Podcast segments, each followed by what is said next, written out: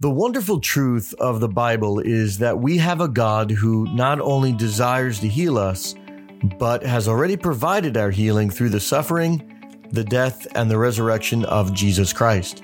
The sad reality, however, is that many, and in fact most, go through life never actually experiencing the healing power of God at all. Now, this doesn't mean, as some would teach, that God doesn't want all to be healed. It simply means that not all are receiving what God has already provided. This episode, entitled The Few That Break Through, will help you understand some of the essential characteristics of those who actually do break through and get their healing. Well, I want to welcome you to the Be Healed podcast. I'm your host, Steve Hannett, and this podcast is all about equipping you with the truth about healing in God's Word so your faith will be receiving all that God desires to do in your life. Come on, get ready to break out of the mental, the spiritual, and the physical rut you may have been in because the truth you're about to hear has the power to enable you to break through. So, there's a very common question that people ask concerning healing when they find out that God has already provided healing to us through the Lord Jesus Christ, through the work that he accomplished on the cross. And they ask, well, if God provided it already, then why is anyone sick? Why doesn't God just take it away from everyone if he's already done it? Why is there any suffering on the earth at all? Well, part of the answer lies in understanding the nature of God's promises. And to keep things simple right now, we're going to put the promises or the provisions of God into two different buckets, two different types. The first is that there are the unconditional provisions of God, and then there are the conditional provisions of God. And we're going to go to a very, very well known verse in the Gospel of John, chapter 3, verse 16.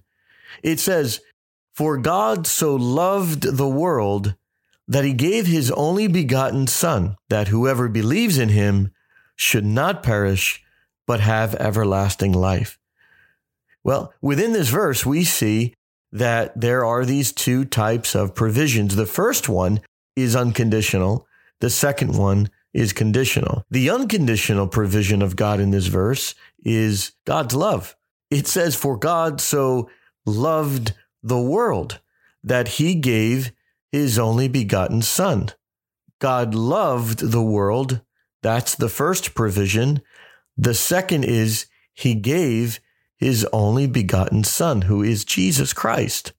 These two provisions, God's love and the sending or the giving of Jesus Christ to humanity are both unconditional. In other words, no human being had to ask for it.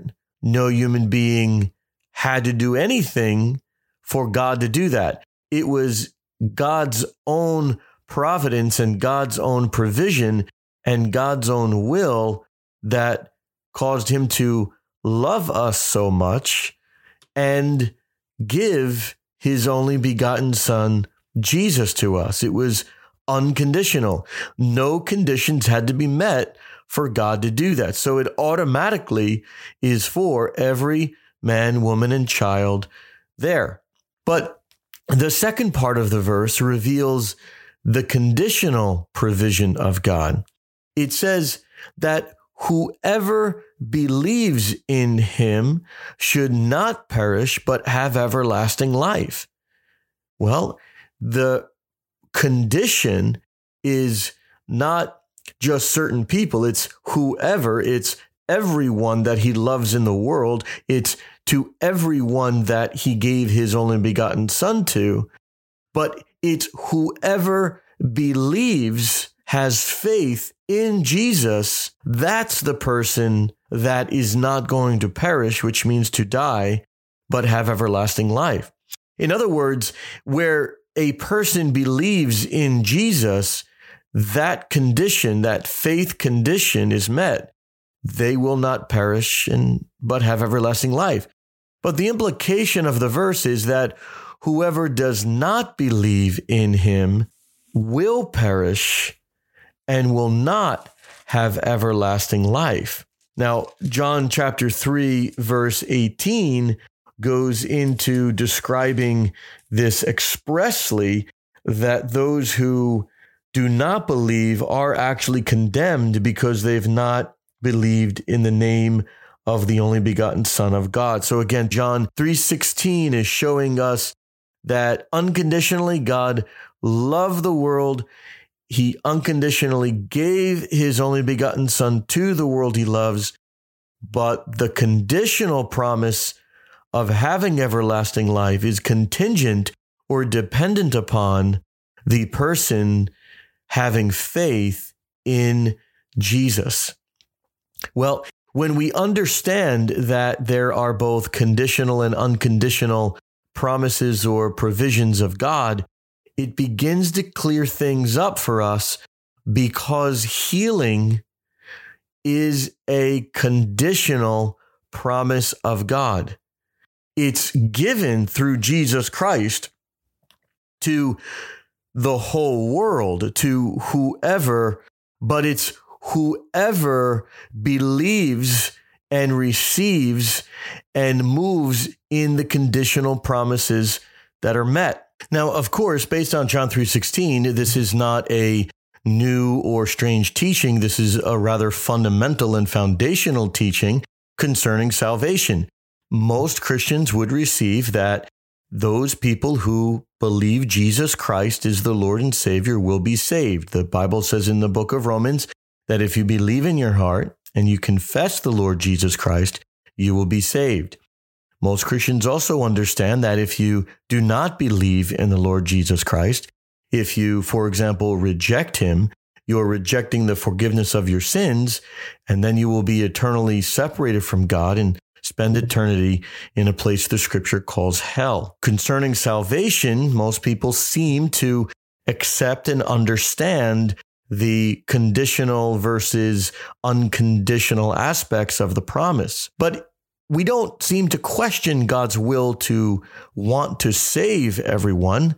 We seem to believe that God wants to save everyone because he's a merciful and loving father who sent Jesus to the whole world to save them. But we accept that not everybody will receive that promise based on Jesus' requirement of faith. But when we come to healing, people seem to have a different standard or difficulty asking, well, if God provided healing to everyone, why isn't everyone healed?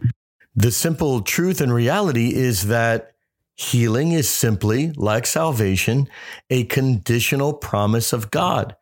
Though God gave Jesus Christ to everyone to be forgiven of their sins and healed of their sicknesses and diseases, not everyone is automatically going to receive the provision of that promise unless they meet the requirements that God has set for the provision to flow. Now, again, as we've been doing throughout our episodes, we've been trying to show patterns in the scripture in both the Old and the New Testaments to show that there is agreement that there are principles that God is teaching to us so we may understand who He is and how He's functioning. When we begin to understand who He is and how He's functioning, it really does clear up a lot of the questions that we often get plagued with and that hinder our faith. So let's go to the book of Numbers in chapter 13 and look at an example of a conditional promise of God. And it was basically the very promised land that is spoken of so much in the Old Testament. The book of Numbers, chapter 13, verse 1 to 2, reveal God's promise. It says, And the Lord spoke to Moses, saying, Send men to spy out the land of Canaan, which I am giving to the children of Israel. For each tribe of their fathers you shall send a man, every one a leader among them. Now, this is a brief verse uh, among many that God was describing. He's giving the land of Canaan to the nation of Israel. And it's just one in which he's reaffirming that I am in the process of giving it to you. He's already covenanted that land to his people. And now he's in the process of giving them the land, delivering the land of Canaan into their hands. So God said to send spies there so they can look at the land, they can survey the land. In Numbers chapter 13, beginning with verse 17, Moses sent the spies out and he told them what to do and what to look for and and what they should be recording and seeing the state and conditions of the cities and the people and the camps and the strongholds and whether the land is rich or poor and whether there are forests there or not and he tells them to bring back some of the fruit of the land. And that's when we pick up the story in Numbers 13, beginning with verse 25. It says, And they returned from spying out the land after 40 days. Now they departed and came back to Moses and Aaron and all the congregation of the children of Israel in the wilderness of Paran and Kadesh. They brought back word to them and to all the congregation and showed them the fruit of the land. Then they told him and said, We went to the land where you sent us. It truly flows with milk and honey, and this is its fruit. Nevertheless, the people who dwell in the land are strong, the cities are fortified and very large. Moreover, we saw the descendants of Anak there. The Amalekites dwell in the land of the south, the Hittites, the Jebusites, and the Amorites dwell in the mountains, and the Canaanites dwell by the sea along the banks of the Jordan. So, what's taking place here is God declared, I'm giving you the land. Go and look at the land. But they come back and begin to give a negative report of the land. But Caleb in verse 30 said that he quieted the people before Moses and said, let us go up at once and take possession, for we are well able to overcome it. Verse 31 But the men who had gone up with him said, We are not able to go up against the people, for they are stronger than we. And they gave the children of Israel a bad report of the land which they had spied out, saying, The land through which we have gone as spies is a land that devours its inhabitants, and all the people whom we saw in it are men of great stature. There we saw the giants, the descendants of Anak came from the giants, and we were like grasshoppers in our own sight, and so we were in their sight. Caleb had an attitude that said, We can do this. God is giving it to us. We can overcome. But the other spies, except Joshua, gave a bad report and they said that we were not able to overcome and apprehend it. Now, God's reaction to this was very severe, and he shares how displeased he is in Numbers chapter 14. But specifically, God says the result of their attitude uh, and their lack of belief, their lack of confidence in God, would be that they would not see the land. It says in verse 22 because all these men who have seen my glory and the signs which I did in Egypt and in the wilderness, and have put me to the test now these ten times, and have not heeded my voice, they certainly shall not see the land of which I swore to their fathers, nor shall any of those who rejected me see it. Did you catch it? God said they will not see the land which he swore to their fathers. In other words, God covenanted to give the land, but these particular individuals of this generation rebelled against God, rejected him, put him to the test, did not heed his voice, and therefore could not receive the conditional promise of God. The land that God promised, it required faith. It required obedience. It required humility. It required a determination that says, we will trust God. Look at the difference for Caleb in Numbers chapter 14, verse 22. God says, But my servant Caleb, because he has a different spirit in him and has followed me fully, I will bring into the land where he went, and his descendants shall inherit it.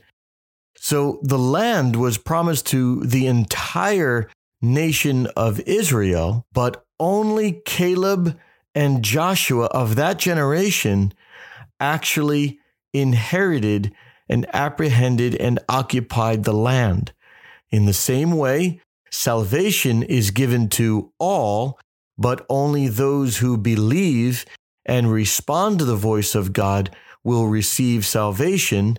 And in the same way, healing, though it's been given to all, only those who believe and respond and receive the voice of God will apprehend and receive healing. This is why so many people are still suffering today.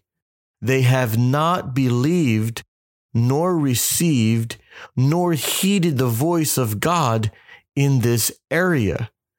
As I've mentioned before, the topic of healing is so mistaught, misunderstood, and misapplied that so many are doubting and not able to even know that God has indeed covenanted the provision to them.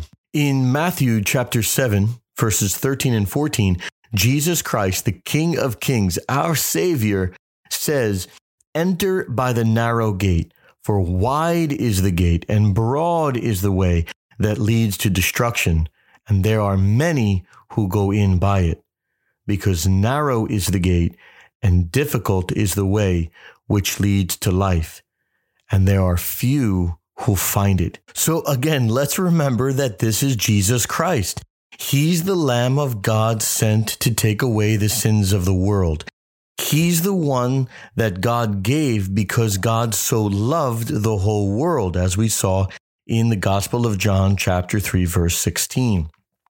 It's the Savior himself who is saying that the gate toward destruction is broad and it's wide and it's filled with people.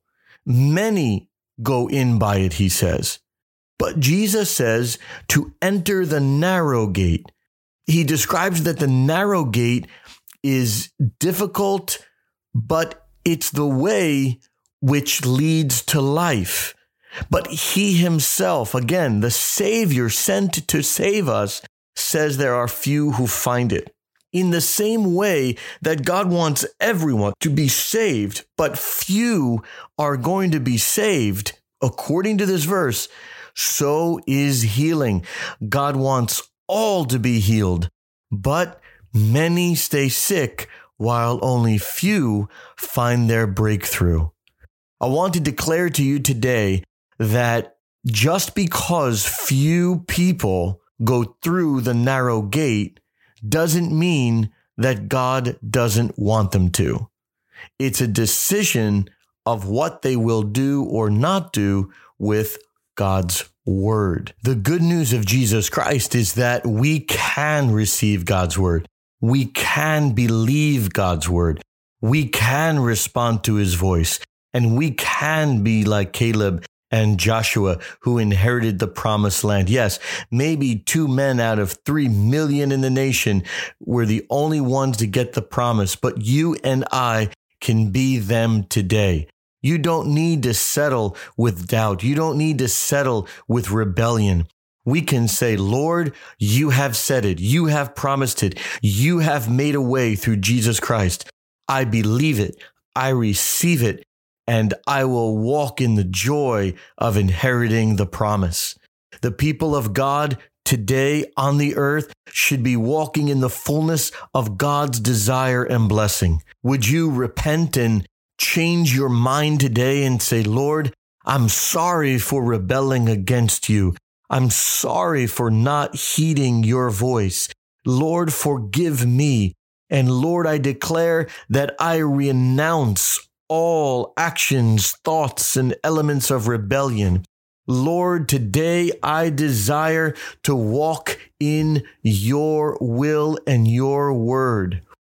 In the letter to the Hebrews in the New Testament, it says in chapter 3, verse 12, Beware, brethren, lest there be in any of you an evil heart of unbelief in departing from the living God.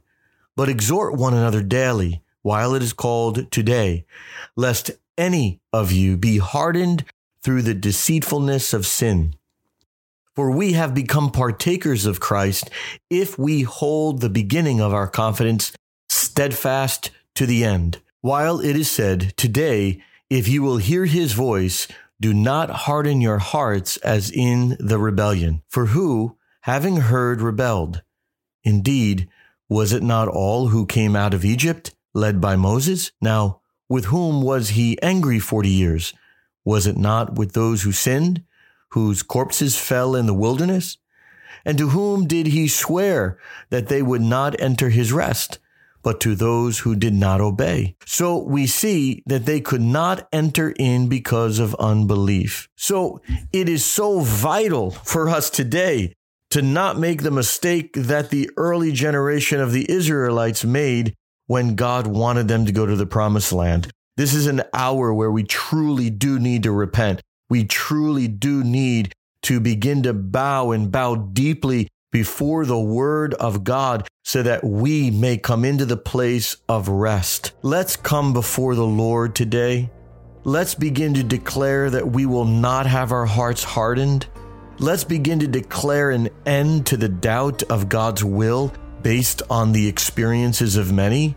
Yes, though many may not be healed, let's see why. Let's see that most do not believe, most do not respond to God's word, with fear and trembling, with faith, with humility. But we can, you can, we can be the few that break through. We can have spirits like Caleb and Joshua. Today is the day. Don't let it pass you by. Go after it, lay hold of it, apprehend, occupy the land, the promise that God has given to you. Well, I pray that this has been a blessing to you. We're going to continue this teaching about the few that break through next week. May the Lord bless you, keep you, and bring you into the fullness of all that his death, burial, and resurrection have provided. Thank you for listening to the Be Healed podcast today. I'd love to connect with you on Facebook at facebook.com forward slash Steve Hannett, and you can get a lot of our latest information and announcements there. Also, would love for you to know about our TV program called The Miraculous Life. It airs on Sid Roth's It's Supernatural Network, also known as ISN. You can go to their website, you can download the app ISN on your phone, and you can listen to it also on our YouTube channel. Just go to youtube.com forward slash Steve Hannett. There's amazing teachings and testimonies of God's power healing people and breaking through.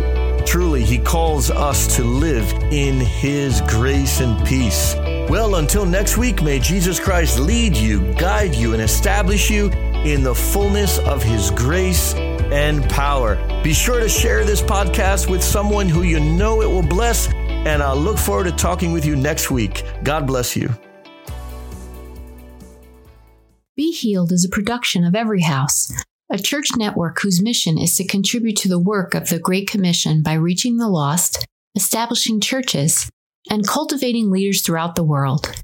If you'd like to give a tax deductible gift to support this ministry, simply visit our website at stevehannett.com and click the donate button. We thank you in advance for your prayer and support.